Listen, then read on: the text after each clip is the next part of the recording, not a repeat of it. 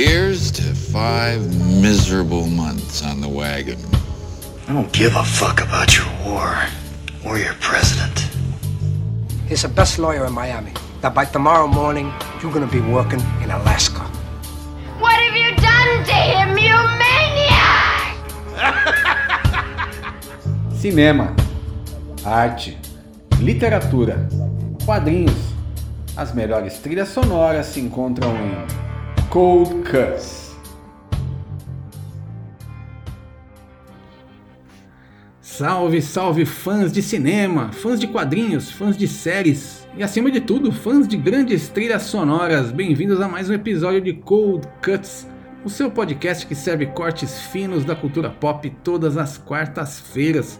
Olha, hoje a gente vai ter um pouquinho de tudo isso que eu falei aqui, porque nesse episódio vamos falar de um cara que já transitou por vários tipos de áreas diferentes dentro do mundo da cultura pop. Embora, claro, né, ele tenha ficado mais conhecido pelo trabalho dele como cineasta. Estamos falando de um dos mestres indiscutíveis do terror e da ficção científica, mas que também fez filme de aventura, fez filme de Kung Fu, fez alguns filmes até para televisão, o grande John Carpenter. John Carpenter que é tido aí como um dos pais dos slasher movies, né, aqueles filmes de maníacos mascarados que fizeram muito sucesso nos anos oitenta. Essa fama, aliás, ele conquistou por ter dirigido em mil novecentos e setenta e oito o filme Halloween, sobre o maníaco Michael Myers, né? O Halloween que rapidamente se transformou numa franquia, até hoje rende frutos, ele não esperava isso na época, no filme independente. Vamos falar muito sobre histórias curiosas do filme Halloween. O Carpenter que é um personagem muito interessante, um cara até carismático, eu diria, porque ele é muito autêntico, né? Um cara que não tem papas na língua, como diriam os americanos, ele é um autêntico badass.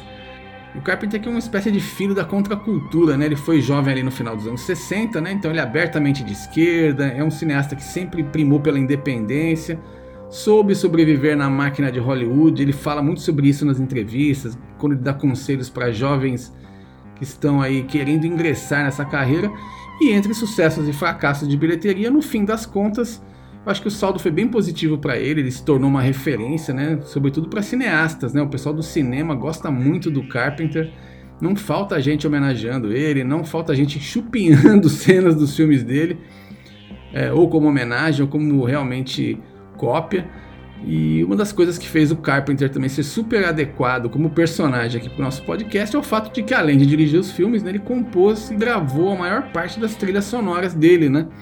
E inclusive assim, com essa franqueza habitual dele, ele fala que ele gravou as próprias trilhas sonoras porque ele custava mais barato, né? E também porque ele compõe muito rápido, né? Se não fosse assim, ele ia ter que contratar um compositor, ia ter que levar todo mundo com soundstage, com orquestra, com tudo mais. E para os orçamentos que eles tinham na época seria inviável, então ele assumiu isso. Quando a gente está falando das trilhas do John Carpenter, não estamos falando somente do Halloween, tem muitos outros filmes bem legais que ele dirigiu, para os quais ele compôs a trilha, como Fuga de Nova York, Eles Vivem, Christine, ou aquele clássico eterno da Sessão da Tarde, Aventureiros do Bairro Proibido, né? Tenho certeza que muita gente não tinha associado todos esses filmes à mesma pessoa, mas o fato é que o John Carpenter é, o, é a cabeça por trás desses filmes, é um cara que ficou muito associado, né, aos anos oitenta, mas de uma maneira positiva, né? Ele é muito revisitado nessa retromania oitentista. O Carpenter fornece muita matéria-prima para quem está querendo recriar o clima daquela época, a atmosfera daquela época, muito também por conta das músicas que ele compôs. O Carpenter, que está atualmente com setenta e três anos, é curioso, né? Desde dois mil e quinze ele tem se dedicado mais à carreira de músico, né? Foi o ano que ele lançou o primeiro álbum autoral dele, que é o Lost Themes, né? Ou Temas Perdidos, que na época ele disse que poderia ser ouvido como uma trilha sonora para filmes imaginários, o que faz sentido, inclusive, porque acho que a maneira como ele pensa a música é muito visual, né? E até tem uma música, inclusive, desse Lost Themes, do primeiro, que foi utilizado no Bacurau, né? O filme brasileiro do Kleber Mendonça Filho e do Juliano Dornelles, que fez um tremendo sucesso, ganhou o prêmio em Cannes. E o Carpenter foi além do Lost Themes, ele acabou realmente abraçando essa carreira de, de, de músico, né? Então imagina só, né? O cara com sessenta e seis ou sessenta e sete anos na época, né? Montou um grupo em que inclusive tem o filho dele, né, o Cody Carpenter, que assim como o pai toca sintetizador, e também tem o afilhado do John Carpenter, que é o Daniel Davis, né, que olha aí uma interessante conexão com a cultura pop, né, o Daniel Davis é filho de ninguém menos do que o Dave Davies, né, do The Kinks, grande banda inglesa dos anos sessenta, que chegou aí a rivalizar com The Who, com Beatles na época, banda super importante, Não conheço muito bem a relação do Carpenter com o Dave Davies, mas com certeza foi uma relação de amizade aí forte para que ele fosse até o padrinho do Daniel Davis, que toca com ele hoje em dia. E de lá para cá, com Cody e com Daniel Davis, o Carpenter gravou outros discos, né? Gravou Lost Themes dois esse ano, em dois mil e vinte e um ele gravou Lost Themes três, Alive After Death. Inclusive esse subtítulo ele diz que não faz sentido nenhum, mas é só para deixar o disco, o nome do disco mais legal, que é um disco ótimo, inclusive.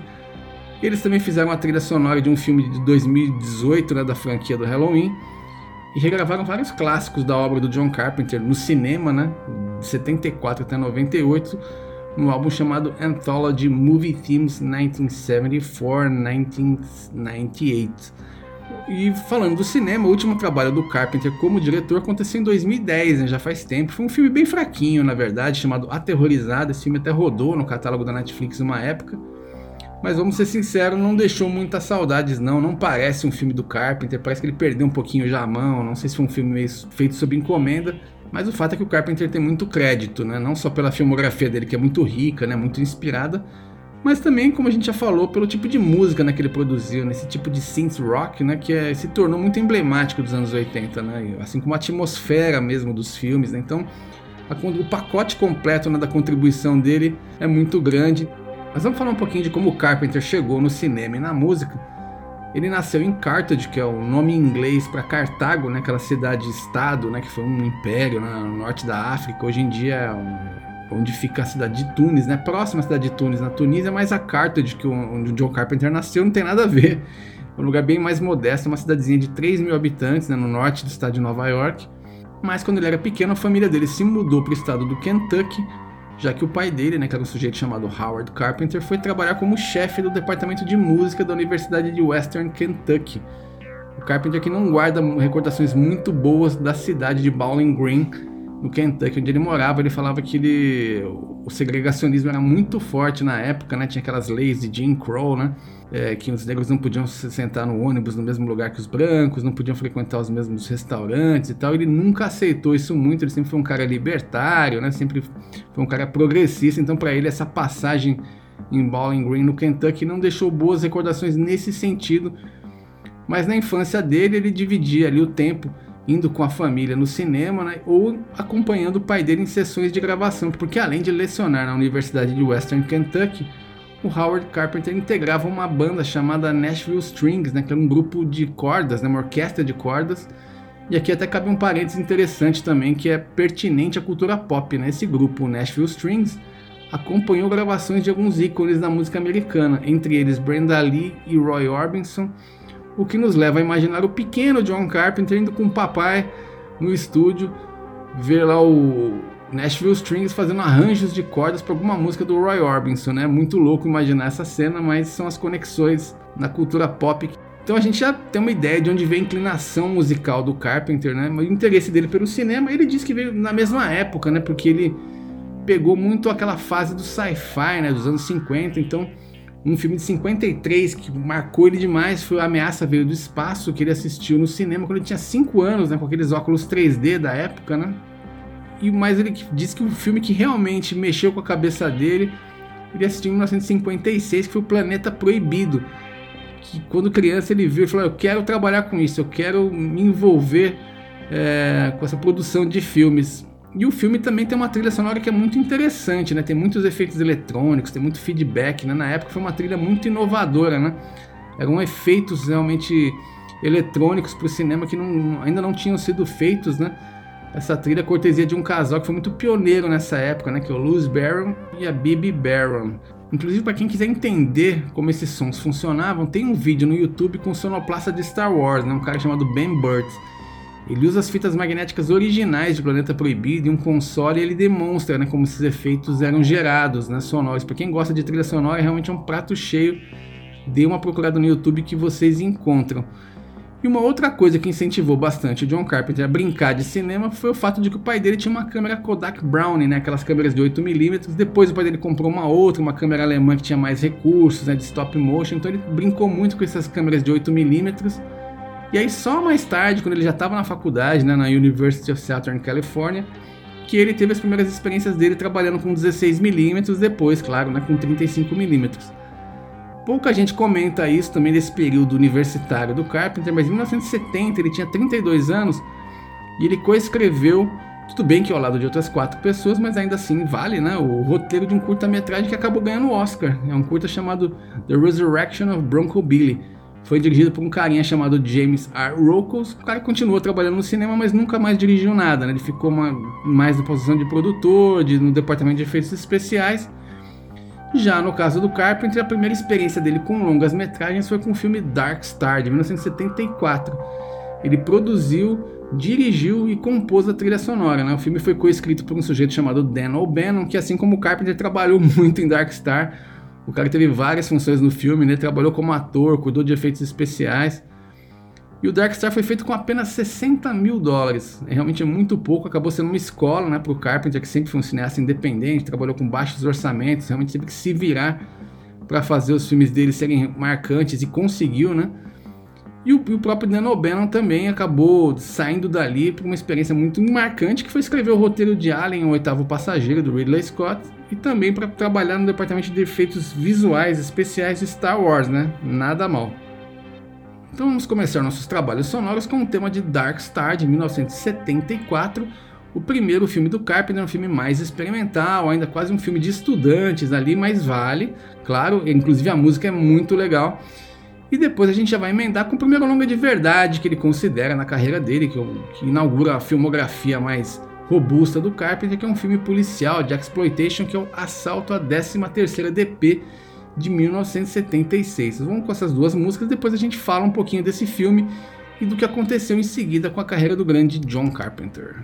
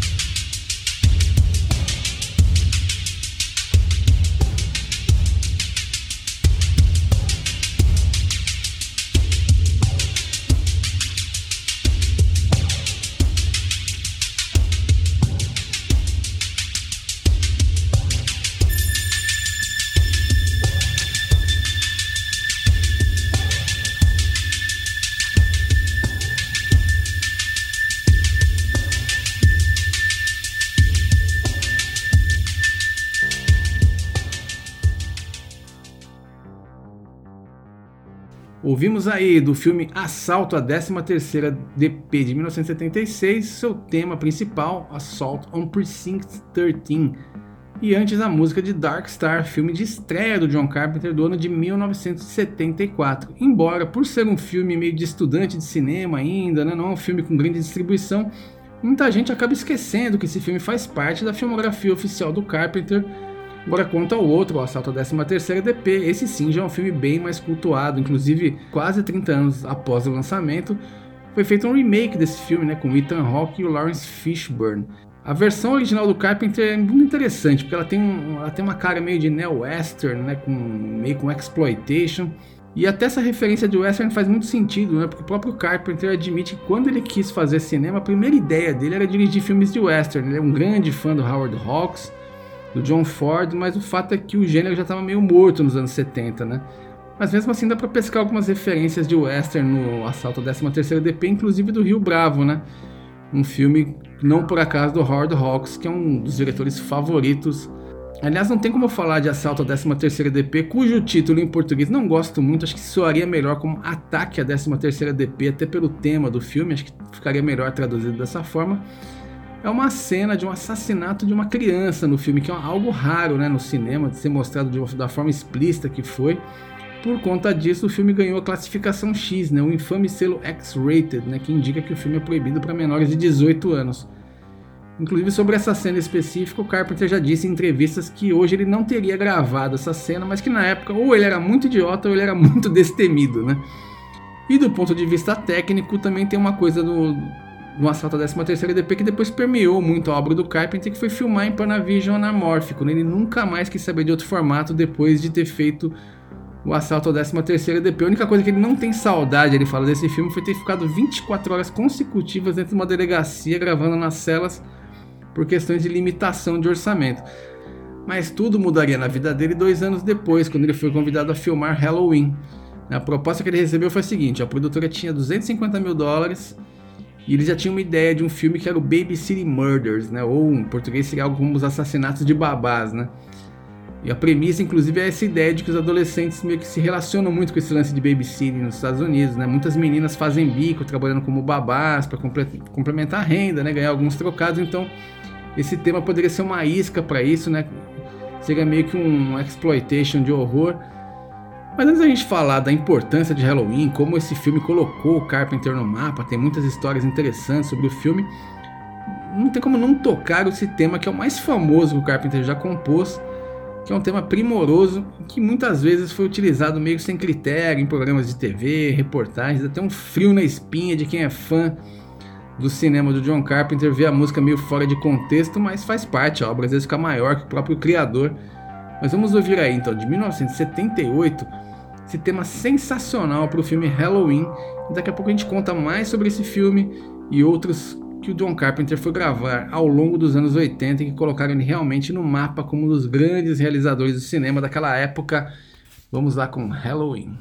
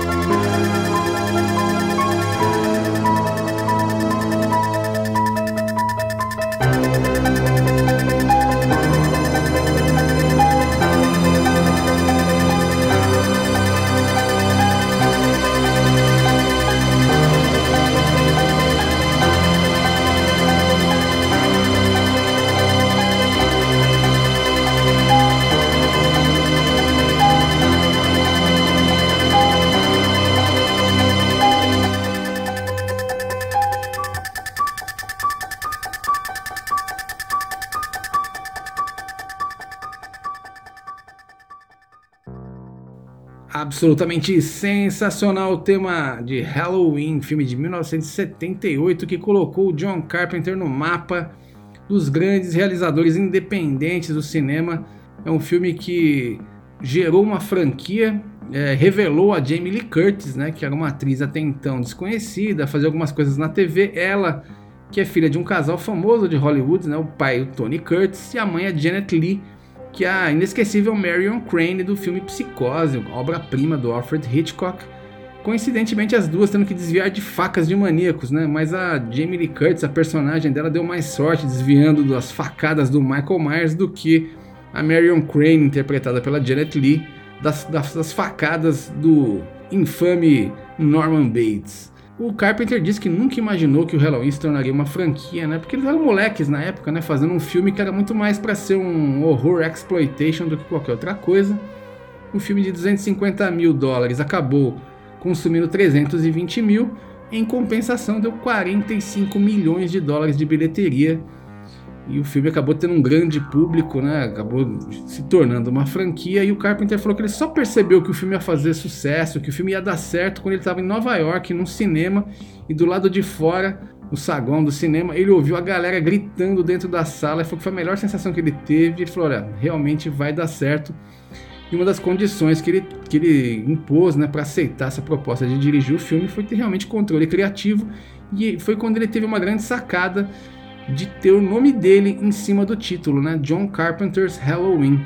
Foi uma ideia simples, né? Mas muito eficaz. Então, ao longo dos anos oitenta, vários e vários filmes do Carpenter sempre tinham o nome dele acima do filme, que criaram uma marca, né? Como se fosse um livro, né? Você vai numa livraria, você vê aquele Stephen King grande, você vê o nome do escritor. Tinha a mesma coisa com o John Carpenter. Ele disse que ele tirou essa ideia dos filmes do Hitchcock, né? Do, do John Ford, que tinham o nome do diretor em cima do nome do filme, e isso acabou sendo quase uma marca registrada dele depois também. E ele fala que, como já tinha dito antes, né, que ele, a ideia dele original era fazer filmes de western, e que muita gente associa ele hoje a um diretor de terror, né, de sci-fi, mas não foi ele que encontrou o terror, foi o terror que o encontrou, né? Muito curioso isso. Graças ao Halloween, ele acabou criando toda uma carreira é, baseada nessa temática. É, com, claro, com alguns filmes diferentes ali ao longo do caminho, mas muito lembrado, né, pela, pela temática de terror, um pouco de sci-fi também. Ele que se influenciou muito pelo Roger Corman, né, no, no método de trabalho, né, o Roger Corman, que é o pai aí dos filmes B americanos, um grande produtor, diretor. Se no caso do Assalto à décima terceira D P, o que ele levou para a carreira dele como residual foi ter filmado em Panavision anamórfico, no caso de Halloween, o que ele levou foi o uso de Panaglide, né? Um recurso que foi usado ali no filme O Exorcista dois, O Herege, que ele assistiu e ficou super impressionado. Foi manejado pelo Garrett Brown, que é um cara que depois fez o Steadicam naquelas cenas inesquecíveis do Iluminado, né? Do, do Danny pedalando lá o, o seu Velotrol pelos corredores do Overlook. E Halloween, que é um filme barato, mas é um filme muito eficaz, né? Ele filma muito nas sombras, né? Que é muito legal. O Carpenter, que diz que não se incomoda muito com os filmes da franquia Halloween, mesmo que não, ele não gosta pessoalmente dos filmes, ele fala que ele sempre recebe um cheque poupudo aí por ser o criador da, da franquia, do filme original, da história original, do personagem, enfim. Então pra ele tudo bem, cada diretor faz o que quiser com o personagem, né? Eles ganham vida própria. Mas curiosamente, numa palestra que ele deu para alunos da New York Film Academy, respondendo uma pergunta de uma aluna, ele comentou o que ele achou da versão do Rob Zombie, né? O Rob Zombie, que é um músico, né, de heavy metal, que já fez vários filmes de terror, né? Ele que se embrenhou aí nessa carreira de diretor, fez A Casa dos Mil Corpos, fez o ótimo Rejeitados pelo Diabo, e um remake de Halloween que, segundo o Carpenter, é, o Rob Zombie entrou em contato com ele na época para saber o que, que o, o Carpenter achava, meio que para pedir a benção, e o Carpenter falou, olha, fica tranquilo, o filme é seu, a criança é sua agora, faz o que você achar que você tem que fazer, meu, fica tranquilo, segue em frente. E o Rob Zombie depois foi dar uma entrevista na época que estava promovendo o filme, né, dando aquelas rodadas de entrevista, que falou que o Carpenter foi super frio com ele, que não deu atenção pra ele e tal. E, e o Carpenter ficou mordido com isso, né? Ele que é um, como a gente falou, é um badass, né? O cara fala o que pensa, ele realmente tem um temperamento é, forte, né? Um cara que não, um cara que não tem papas na língua, né? Ele falou que achou que o Rob Zombie foi um bebê chorão ali, que inclusive foi mentiroso, né? Porque não foi o que aconteceu na conversa entre eles, e, e já que assim ele se sentiu à vontade para falar o que ele acha do filme, e ele não gostou, porque ele acha que o Rob Zombie estragou a, o mistério em torno do Michael Myers, né? Querendo contar a infância toda do Michael Myers, a família, por que que ele se tornou aquele maníaco que ele veio a ser. E ele acha que no terror, quanto menos você explicar, melhor. Quanto menos você mostrar, quanto mais ficar aquela coisa no ar, mais interessante. E foi isso que o Rob Zombie não fez, e por isso ele não gosta do filme.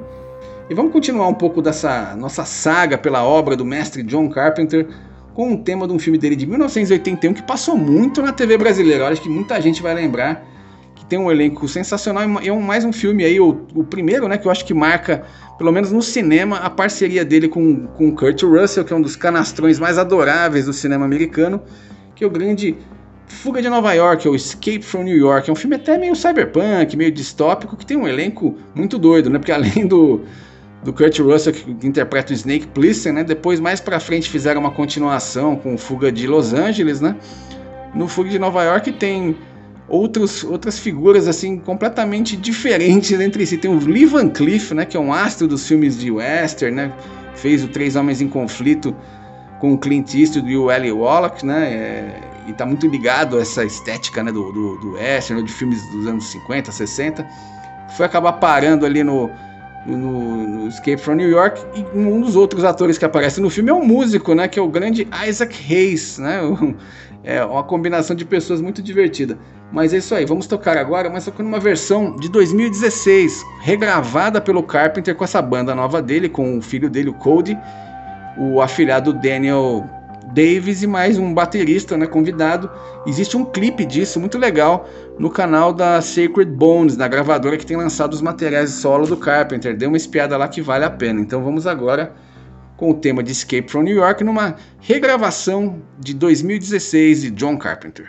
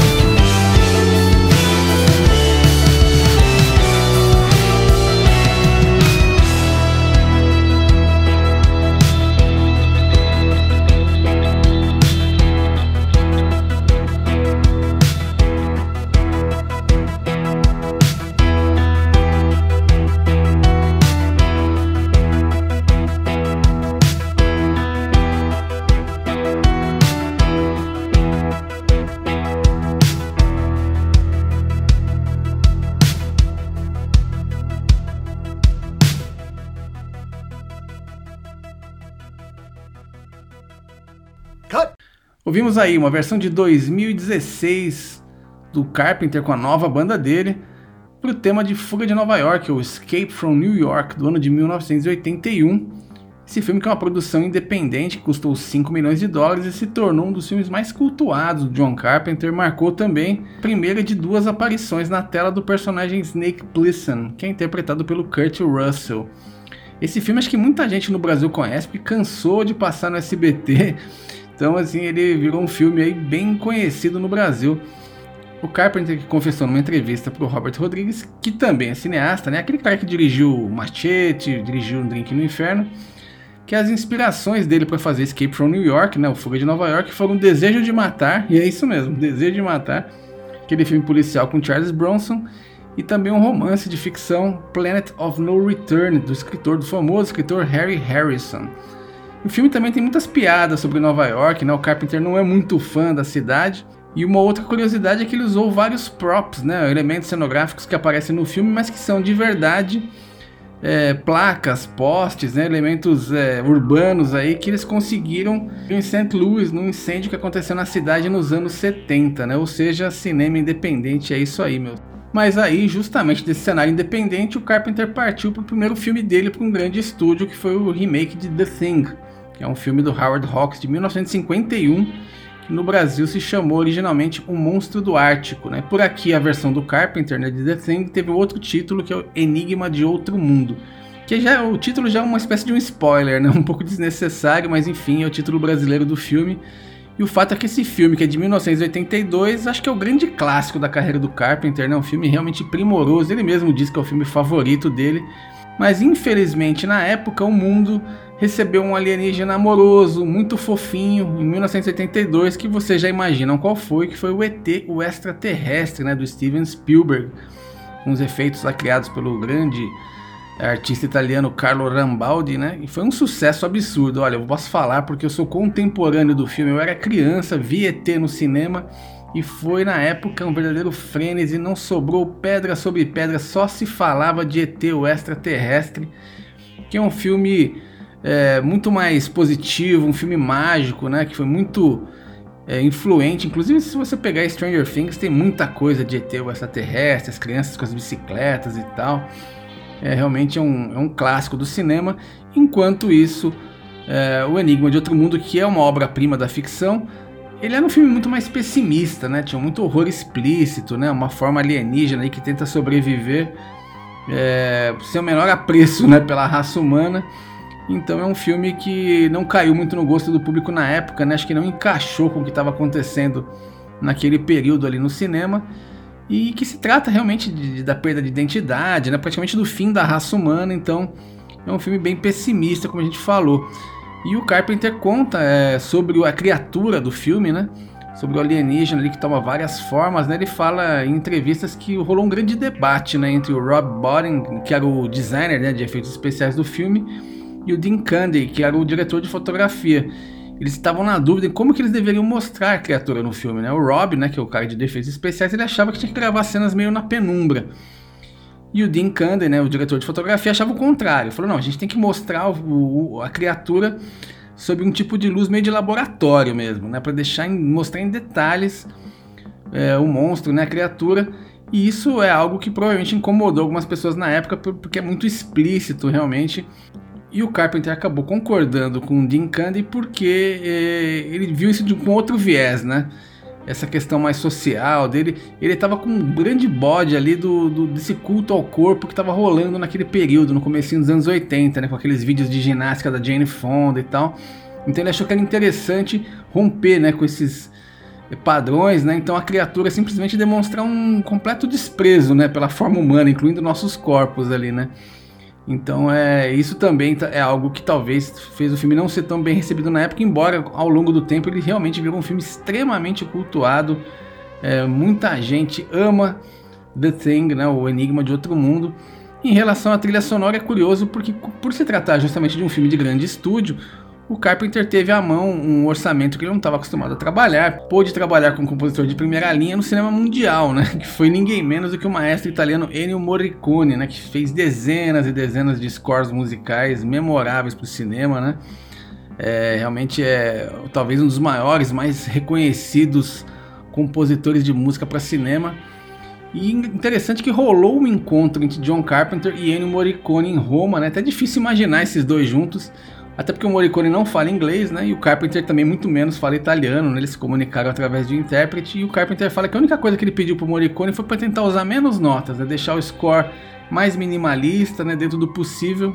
Mas mesmo assim, o Carpenter, que é músico, a coceirinha dele ali foi muito forte de compor alguma coisa, então ele compôs alguns temas adicionais, né, pro, pro filme, talvez até porque ele estava acostumado com aquela sonoridade um pouco mais eletrônica, com mais sintetizadores, e justamente é o tema de The Thing, né, que é um, que é um dos temas que o Carpenter compôs extra, né, pra trilha sonora, que a gente vai ouvir agora, né, do filme O Enigma de Outro Mundo, de mil novecentos e oitenta e dois.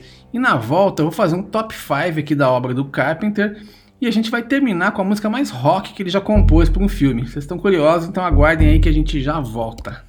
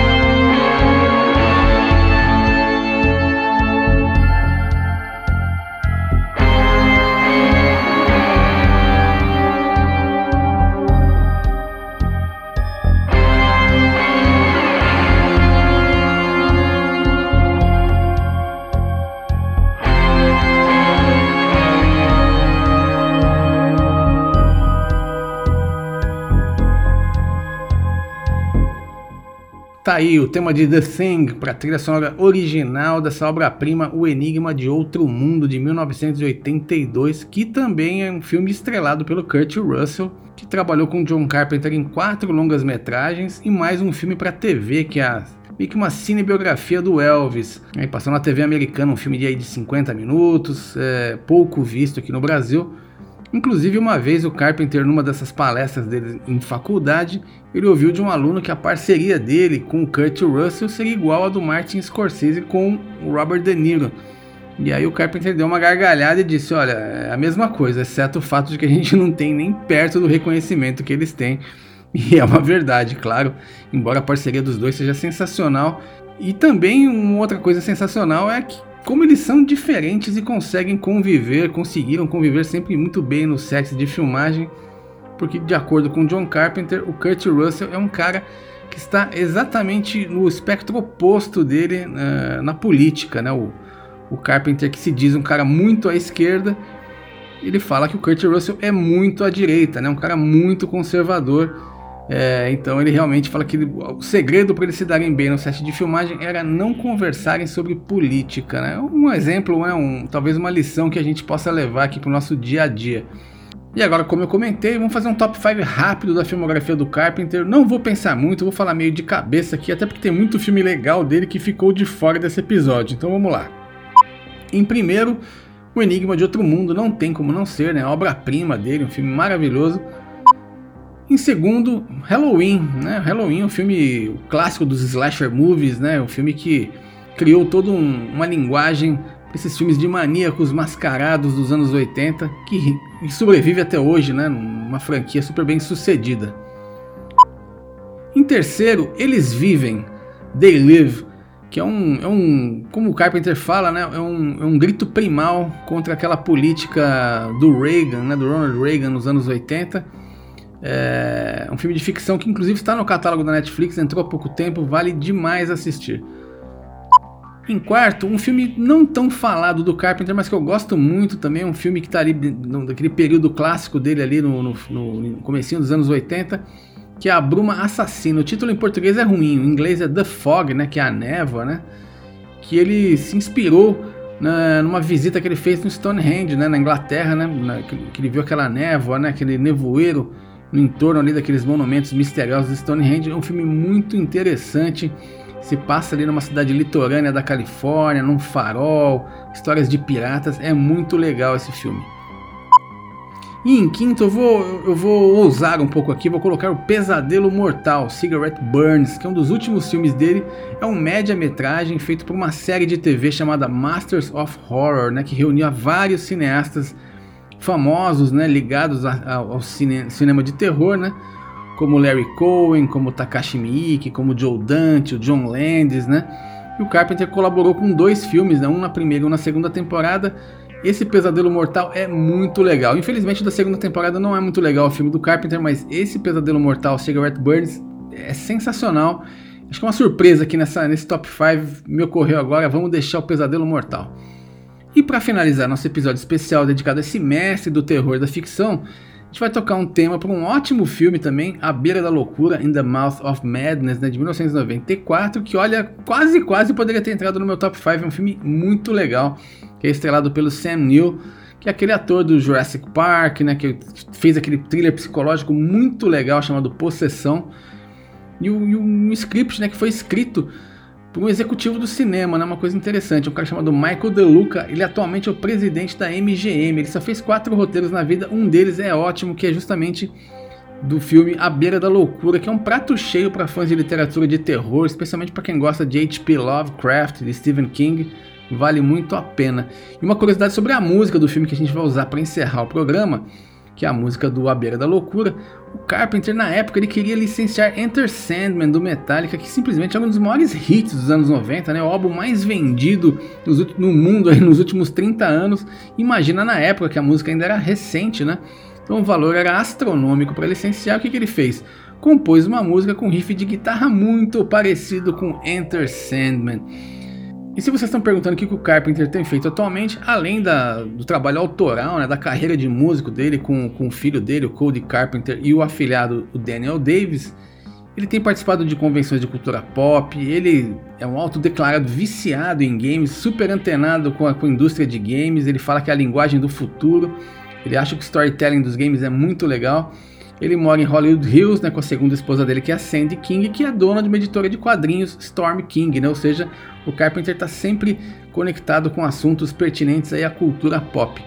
Então é isso, espero que vocês tenham curtido esse episódio de Cold Cuts. Sigam a gente no nosso Instagram, que é o cold ponto cuts ponto podcast. E se puder, dê uma visitadinha lá no nosso canal no YouTube, onde na medida do possível a gente vai publicar alguns vídeos com cortes aqui do programa, com algumas imagens, né? É tipo ver o Cold Cuts com imagens. O link tá na descrição do nosso podcast. Então vamos terminar aí com In the Mouth of Madness, né, de mil novecentos e noventa e quatro. E na próxima quarta-feira tem mais cortes finos da cultura pop com Cold Cuts. Até!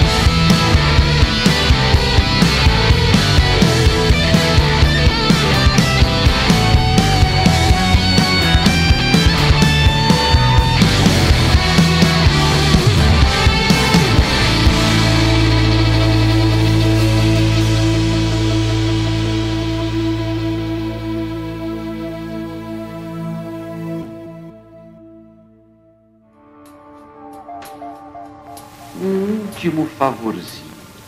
Se teu filho for o inferno, dá meu endereço ao diabo.